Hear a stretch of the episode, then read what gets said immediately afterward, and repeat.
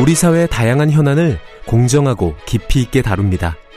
KBS 일라디오 김경래의 최강 시사. 네, 이건희 삼성전자 회장이 어제 별세를 했습니다. 이게 이재용 부회장 아들 이재용 부회장이 경영을 맡은 지는 사실 몇 년이 됐는데 그럼에도 불구하고 앞으로 삼성의 변화가 어떻게 진행이 될지 특히 뭐 지배구조 관련해서 여러 가지 남은 일들이 있습니다. 상속세 문제도 있고 지금 뭐 재판받고 있는 문제도 있고요. 더불어민주당 박용진 의원이 어떻게 생각하는지 많이들 궁금해하실 겁니다. 박용진 의원과 얘기 좀 나눠보겠습니다. 안녕하세요. 예, 안녕하세요. 박용진입니다. 예, 어 이게 벌써 6년이네요, 그죠? 병상에 그러네요. 누워 예, 예. 계신 지가. 어, 박용진 의원도 페이스북에다가 글을 쓰셨어요. 예. 고민을 많이 하셨을 것 같아요. 이런 일이 생기면 항상 고민이 되잖아요, 그죠? 네. 어, 어떤 생각을 하시면서 쓰셨습니까? 일단 우리 경제계의 거인이 네. 어, 이제 별세했다. 어, 라고 하는 것에 대한 의미도 상당히 크고요. 사실 저는 무슨 생각을 했느냐면 네. 어, 그 정주영 회장 그리고 이건희 회장 뭐 혹은 그 선대인 이병철 회장 네. 다 마찬가지로 그 권위주의 시대, 그 대한민국의 그, 그 한참 개발하던 시대에 우리 경제를 이끌어왔었던 창업주 혹은 2세대. 음, 이분들이 이제 다 퇴장하신 이런 의미가 상당히 커요. 그건 뭐냐면 그 시대에 먹고 살기 어려웠을 때 잘 살아보자 그리고 국가적으로 기업에게 모든 특혜와 권한을 다 몰아주고 당신들이 책임지고 박정희 대통령 표현에 따르면 임자들이 책임지고 경제를 이끌어 음, 라고 하는 식의 어 국가적 차원의 지원, 혜택 이런 방식으로 기업을 키우고 이끌어가야 하는 시대는 이제 끝났다. 음. 상징적으로 보여주는 거라고 저는 음. 생각을 했어요. 예. 그래서 이제 뭐 3세대, 4세대 그, 그저 창업주의 3세대, 4세대 되는 분들이 네. 어 그 대기업 그룹 집단을 이끌어가고 있는데 네. 이제 정말 달라져야 된다라고 하는 걸 상징적으로 보여준다. 음, 이미 많이 달라졌고요. 네. 어, 그래서 한국 경제가 추격형의 그 모델에서 완전히 다르게 이제 세계 시장을 선도하고 그 이끌어 나가는 그 선도형 모델에서 어떤 역할들을 보여줄 거냐, 네. 무얼 더 이렇게 보여줄 거냐라고 하는 걸 한다고 하면 이제 글로벌 기업들하고 어깨를 나란히 하고 있잖아요. 어, 그만큼 아주 상식적이고 시장의 합리성을 갖춘 그런 기업들로 거듭나야 될 타이밍이 됐다. 네. 이미 그렇게 되었지만 음. 어, 그 생각을 많이 했어요. 그러니까 한, 한 시대, 한 세대가 이제 마감이 됐다. 네. 이런 느낌이 강하고. 예. 그 뭐, 박영진 의원도 뭐 세대 교체, 새 질서 이런 말들을 많이 쓰셨습니다. 이제 네. SNS에. 그 얘기를, 어, 본격적으로 짚기 전에, 어, 이낙연 민주당 대표 같은 경우에도 이제 애도하는 글을 SNS에 남겼습니다. 근데 예. 그 중에 일부는 이제 그림자에 대한 얘기가 좀 있었어요. 예컨대 뭐 조세 포탈이라든가 정경 유착이라든가 이런 과오들도 우리가 이제 앞으로 극복해 나가야 된다. 이런 취지의 문장도 포함이 돼 있었는데 그거 갖고 또 말들이 많더라고요. 어, 어떻게 사람이 사망을 했는데 네. 애도의 글에다가 굳이 이런 말을 쓸 필요가 있냐? 뭐 우리 경제에 남긴 족적이 얼마나 큰 분인데 뭐 이런 취지의 댓글들이 굉장히 많더라고요. 어떻게 생각하십니까 이 부분은? 아니 좀 그 논란 자체가 좀 그 이해가 잘 안 되는데요. 예. 그 그게 이건희 회장이어서가 아니라 사람이 누구든 네. 그 고인을 기억하는 방법은 공과를 한꺼번에 보는 일이에요. 음. 그거를 뭐 굳이 어 오늘은 망 그 상중인데 뭐 이러면서 굳이 그러실 필요는 없고 그러니까 저는 아까 말씀드린 것처럼 권위주의 시대의 경제 모델에서 네. 삼성이라고 하는 기업이 혹은 이건이라고 하는 경, 경영인이 가지고 있었던 그 과감함과 혁신적 발상 네. 이런 것들이 오히려 그, 그 그늘을 당연히 만들어요. 네. 그걸 동시에 기억해야지 어떻게 예쁜 것만 볼 수가 있어요. 음. 그러니까 뭐 저는 그 이제 어 이건희 회장에 대한 뭐그뭐 예우 뭐 고인에 대한 예, 예우와 예, 이 음. 예의를 생각하면 뭐 그렇게 얘기할 수 있는데 그걸 또 뭐 이낙연 대표한테 너무 또 막그 어, 지나치게 이렇게 할 필요는 없다고 생각을 하고요. 모든 것은 공과가 있다. 빛과 음. 그림자가 있고요. 네. 그 그것을 한꺼번에 봐주는 것이 입체적으로 보는 거지. 예쁜 것만 보겠다고 하면 그게 되나요? 음. 어, 저는 뭐 그렇게 그렇게 어, 의미 있게 보지는 않고요. 네. 제일 세대 개초가 필요한 건 정치권이긴 한데 예. 아까 제가 말씀드린 것처럼 어, 경제 질서의 어, 새로운 순환, 네. 새 순환이 이제 시작이 되는 타이밍이 되겠구나. 그런 의미에서 과거에 잘못된 것들은 덜어내고자 하는 기억을 어, 하는 건 좀 의미 있다고 봅니다. 근데 지금 이제 앞으로 삼성그룹 뭐 그리고 혹- 특히 이제 이재용 부회장이 풀어야 될 숙제들이 몇 가지가 있는데 예.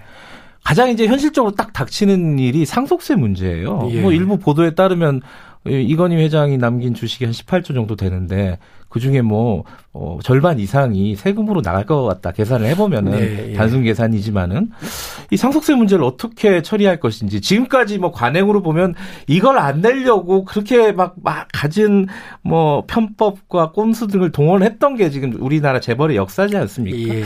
어떻게 진행이 될 것 같습니까? 이 상속세 문제는? 너무 지켜보는 사람이 많아서 더 이상 꼼수 편법 이런 거 안 될 거고요. 그리고 음. 아까 말씀드린 것처럼 있는 법은 다 지켜야 된- 되는 거죠. 그것이 제가 아까 말씀드렸던 새로운 음, 경제 질서, 새 순환의 시작이다라고 생각을 하고요. 어, 뭐 그야말로 대한민국 국민들 껌 한 통을 사더라도 세금 다 붙어 있는 거고 음. 이거 반드시 회피하지 않고 뭔가 역할을 해야 될 네. 자기 자기 책임을 다해야 될 정당한 세금을 내야 될 시- 타이밍이 됐다고 보고요. 어 이것도 다 전문가들이 그냥 하는 얘기니까 저도 네. 사실은 뭐 세금 관련해서는 전문가가 음, 아니니까 네네. 뭐 보면 삼성 바이오로직스 저 이제 그러니까, 그러니까 지금 제가 말씀드리는 거는 그 지배 지배력에 대한 얘기인데요. 예.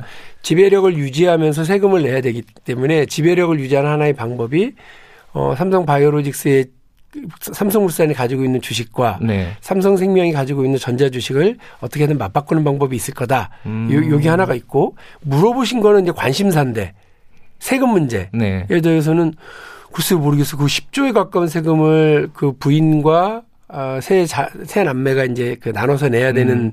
상황인데 저 주, 주식 담보 대출을 받아서 낼 거라는 얘기도 있고 어, 5년 뭐, 동안 뭐, 뭐. 낸다는 얘기도 예. 있고 그런데요.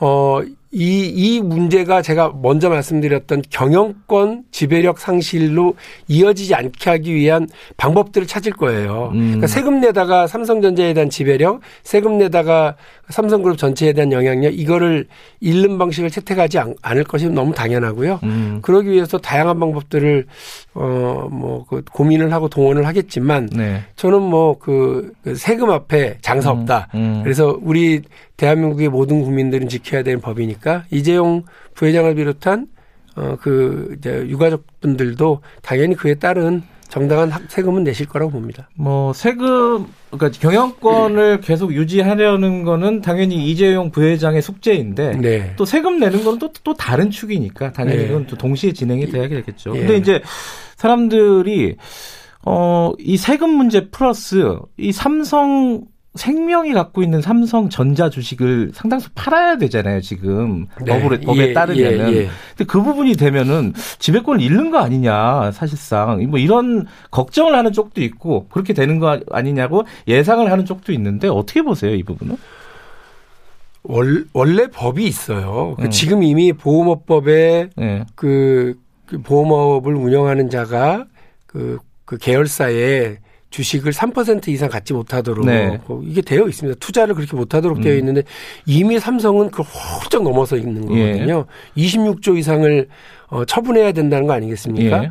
지금까지 이거를 그냥 유지토록 해주었던 것 자체가 특혜예요. 음. 이 정, 정, 정리를 해야 됩니다. 어, 그럼 이제 앞으로 삼성이 계속 이렇게 하겠다. 우리는 이미 이렇게 위반했으니까 앞으로 계속 위반하도록 봐주라 그러면 다른 보험업자들 또 다른 기업들도 똑같이 하겠다고 그러면 어쩌겠습니까? 네. 경제 질서가 더 엉망이 되는 거죠. 네. 그래서 이거는 처리를 해야 되고요. 반, 뭐 제가 낸 법안 때문에 처리해야 되는 이유도 있, 있지만 IFRS라고 하는 국제 회계 기준 질서도 이렇게 하면 안 된다라고 하는 걸 분명히 하고 이걸 우리가 도입하기로 되어 있어요. 네. 그리고 최근에 문재인 정부가 추진하고 있는 금융그룹 감독법 에서도 이 이거는 반드시 정리하도록 되어 있습니다. 그러니까 삼각 파도가 오고 있기 때문에 저는 삼성으로서는 이거 문제는 정리를 해야 되는 것이 맞다 이렇게 생각을 하는데 지배력을 잃는다라고 하는 얘기는요 다른 네. 게 아니라 그냥 이재용 부회장의 개인의 문제고요. 음. 삼성 삼성생명이라고 하는 보험업자가 법을 위반하고 있는 요 사실을 해소해야 되는 측면이 음. 하나가 있고 이거를 매각한다고 해서 삼성생명한테 나쁜 것도 없고 삼성전자에게 나쁜 것도 없어요. 저는 이재용 부회장과 삼성이라고 하는 기업 그럼 분리해서 봐야 된다. 박용진은 삼성 지킴이지 삼성 저격수가 아니다. 음. 개인에게는 조금 불편한 일이 벌어질 수는 있어요. 네. 그러나 그것이 삼성전자라고 하는 국민적 기업 이 계속 그 역할을 하는 거하고 전혀 무관한 문제이기 때문에 요거를 엉켜서 보기 시작하면 안 된다. 음. 예. 이재용 부회장의 지배력 유지와 법을 지키는 거는 좀 분리해서 생각을 하는 것이 그렇습니다. 좀 생각을 정리하는데 도움이 될 것 같다. 예. 이렇다는 건데 그리고 또 이재용 부회장은 이런 상속 문제뿐만 아니라 지금 법적으로 지금 재판 받고 있는 것도 있고 수사 받는 것도 있잖아요. 예, 예. 이 부분은 어떻게 좀 그 사실 그 이거는 이건희 회장과는 별개로 진행됐던 일이잖아요. 그렇습니다. 그럼에도 불구하고 지금 어 앞으로 이런 재판이라든가 어, 수사는 어떤 식으로 좀 진행이 될까 예상을 하신다면 어떻습니까? 어, 정, 정말로 제가 전제를 해서 말씀을 드리는데 예. 그 이재용 부회장과 삼성이라고 하는 기업은 완전 별개다. 이건 네. 개인이고 이건 법인의 문제고요. 네. 삼성 기업은 대부분이 상장 기업이기 때문에 국민 기업들이에요. 그렇죠. 국민적 투자를 음. 하고 있는 어, 기업인데요. 근데 자꾸 자기의 영향력을 확대하고 이렇게 하기 위해서 온갖 편법과 꼼수가 이게 쭉 이어져 왔고 1996년에 있었던 에버랜드 전환 사채 사건이 여기까지 이어져 오고 있다고 하는 걸 생각해 보면 참 대, 대단한 중후장대 대단한 네, 히스토리죠. 예. 그 이제는 그렇게 하면 안 된다라고 분명히 말씀드리고요. 네. 그 앞서서 뇌물 사건 네. 박근혜 최순실에게 뇌물을 준 사건은 이제 거의 마무리입니다. 대법원까지 갔다가 왔고요. 대법원에서도 이거 이건 유죄입니다. 그러니까 형량 잘 정하세요. 라고 내려왔고요. 근데 이거를 막 봐주려고 그런다. 준법감시위원회라고 하는 걸 만들면 형량을 감안해 주겠다라고 하는 재판부 때문에 난리가 지금 한 번 났었던 그 재판이 네. 거의 마무리입니다. 아마 이거는 이제 오늘 형- 시작이죠? 예. 네. 어, 이제 그 파기환송심이? 기피 신청, 예, 네. 파기환송심이 진행이 되다가 기피 신청이 음. 있어가지고요. 도저히 박용수 특검이 볼 때는 아니 저런 재판부라고 어떻게 재판을 해? 음. 이렇게 해서 기피 신청을 냈다가 그게 기각이 돼서 다시 시작을 네. 하는 거고요. 이제 거의 마무리라고 보시면 됩니다. 이제 네. 그러나 최근에 이제 기소가 된 어, 삼성물산과 제일모직의 불법 합병 예. 검찰 표현에 따르면 불법 합병에 대한 재판은 이제 시작입니다. 네.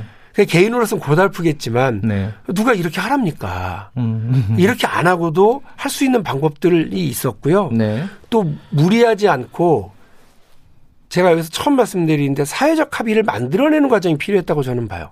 음. 어, 그러니까 제가 아까 이게 무슨 말씀이냐면 이렇게 불법 꼼수 편법으로 하지 않고 어쨌든 국민적 이해를 구하고 음. 그 사회적 합의를 만들어내는 게 되게 중요한데 네. 스웨덴이라고 하는 나라는 우리나라보다 더 큰 그 더 심각한 대기업 편 재벌 편중된 경제거든요. 네. 그리고 거기를 이끌고 있는 회사가 발렌베리라고 네. 하는 그룹이에요. 이 그룹도 사회적 합의에 서서 지금 저렇게 하고 있거든요. 근데 국민들에게 박수 받고 칭찬받으면서 해요. 어, 제가 낸 삼성 생명법도요. 네. 그 당장 그 26조를 빨리 해치워라. 음. 빨리 매각해라. 이게 아니고 5년 동안 이거를 분할 매각하도록 하고 시간이 더 필요해? 플러스 2년. 7년 동안 하도록 해주고 있는 법이거든요. 그러니까 정치권도 무지막지하게 이, 이 문제를 해결하라고 그냥 원칙, 원리 원칙적으로만 하지는 않- 않으니까 앞으로도 그렇습니다. 그러니까 우리 경제의 새로운 선순환의 시작은 국민적 합의, 사회적 합의 이것을 가지고서 어려움을 같이 넘어야지 자기들만 특권 특혜를 기반으로 해서 자기들만 그 법 외적 존재로 삼- 있겠다라고 하는 이런 인식에서 더 이상 재벌 총수들이 설 자리는 없다. 이거 분명히 음. 말씀드리고 싶어요. 근데 이제 아까 처음에 박용진 의원께서 얘기를 했지만은 이 삼성이 변화를 하는 시점 한 세대가 마무리되고 이제 새로운 경제 질서 이런 이쪽으로 변화를 해야 되는데 이 오히려 재계에서는 아니 정부가 너무 이렇게 수사하고 기소하고 재판하고 몇 년이냐 이게 이게 계속 기업 발목을 잡고 변화를 못하게 하고 있는 거 아니냐 오히려 이런 식으로 막 이렇게 항변을 하고 있단 말이에요. 네. 여기에 대해서는 어떻게 생각하십니까? 아니 죄가 있는데 그거를 확인하고 처벌하지 않으면 그 나라가 망하죠. 음. 저는 삼성이라고 하는 기업이 우리 사회에 큰 역할을 하고 있고 어, 그걸 지켜야 된다고 생각하고, 그리고 아까 말씀드린 것처럼 네. 박용진이 저격수가 아니라 지킴이로서 역할을 하기, 하려고 하는 걸 분명히 말씀드리고, 그러나 개인이 저지른 범죄를 그, 그거를 확인하고 처벌하지 않으면 그 나라가 망하는데요. 그럼 당연히 그렇게 해야죠. 그러나, 어, 제 말씀은 그런 겁니다. 삼성이라고 하는 그 기업을 동원해서 사적 이익을 취했었던 음. 이재용 부회장의 그 범죄 혐의와 관련해서 이미 있었던 뇌물 사건 때문에 벌써 몇 명이 처벌을 당했습니까? 그리고 이번 새로 시작하는 그 재판 삼성물산과 제일모직 합병이라고 하는 과정에서 이미 벌써 여덟 명이 그 형사처벌을 받았고요. 네. 열 네. 명이 또 기소가 됐어요. 예, 예.